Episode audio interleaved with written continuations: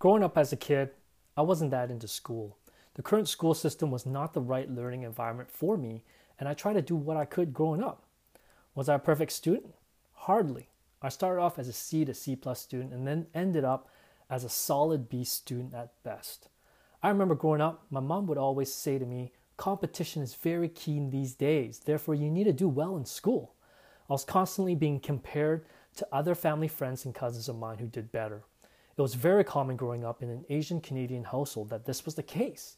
You'd be compared to this person or this other kid who received straight A's.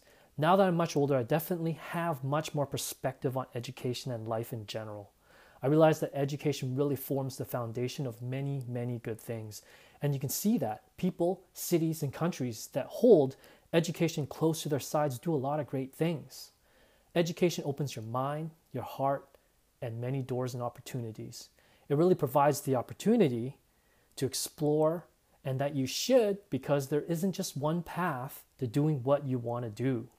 Having said all this, education, learning, and growing and developing can come in many shapes and forms, not just through formal schooling as I thought. That's right, just through some broken education system or some education system that is paid for after you finish high school doesn't mean that that's the only form of schooling. I think the most important thing that a human being can do is to keep growing and to keep developing. Education can come from learning by doing, making mistakes, self study, reading books, listening to podcasts, and then really executing on those ideas and concepts that you just learned. Education today is so much more different than I once thought it was growing up. It can also be learned by following a mentor, emulating what they do, or watching someone you admire on YouTube, or as a thought leader like Tony Robbins, and building on that mind of yours. Improving on both mental toughness and mental fitness is a key to growing as a person. Now that I'm in my late 30s, I've gotten much more perspective on what my mom was preaching as a kid growing up.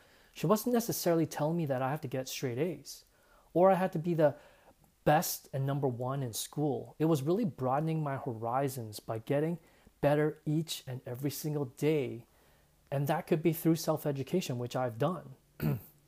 Some of my most valuable lessons in life have been learned through books and applying those ideas to improve my life, whether it was through via personal development, having better relationships with people, or financial knowledge. Um, some of my favorite books that I close to my heart today is, uh, you know, Rich Dad Poor Dad by Robert Kiyosaki, um, The Wealthy Barber by Chilton, um, Seven Habits of Highly Effective People. All of those things have fed my mind and and and made me who I am today. Um, most of my successes today as a person wasn't learned through formal schooling. Really, it was through um, you know continuous reading of books, podcasts, and watching videos. It was also my constant curiosity of things.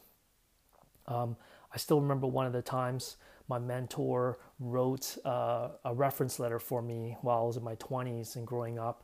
He described me as being very inquisitive in nature.